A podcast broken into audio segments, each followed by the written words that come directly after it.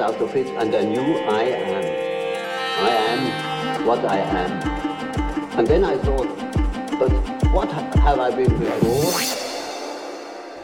Well, uh, that's difficult to say.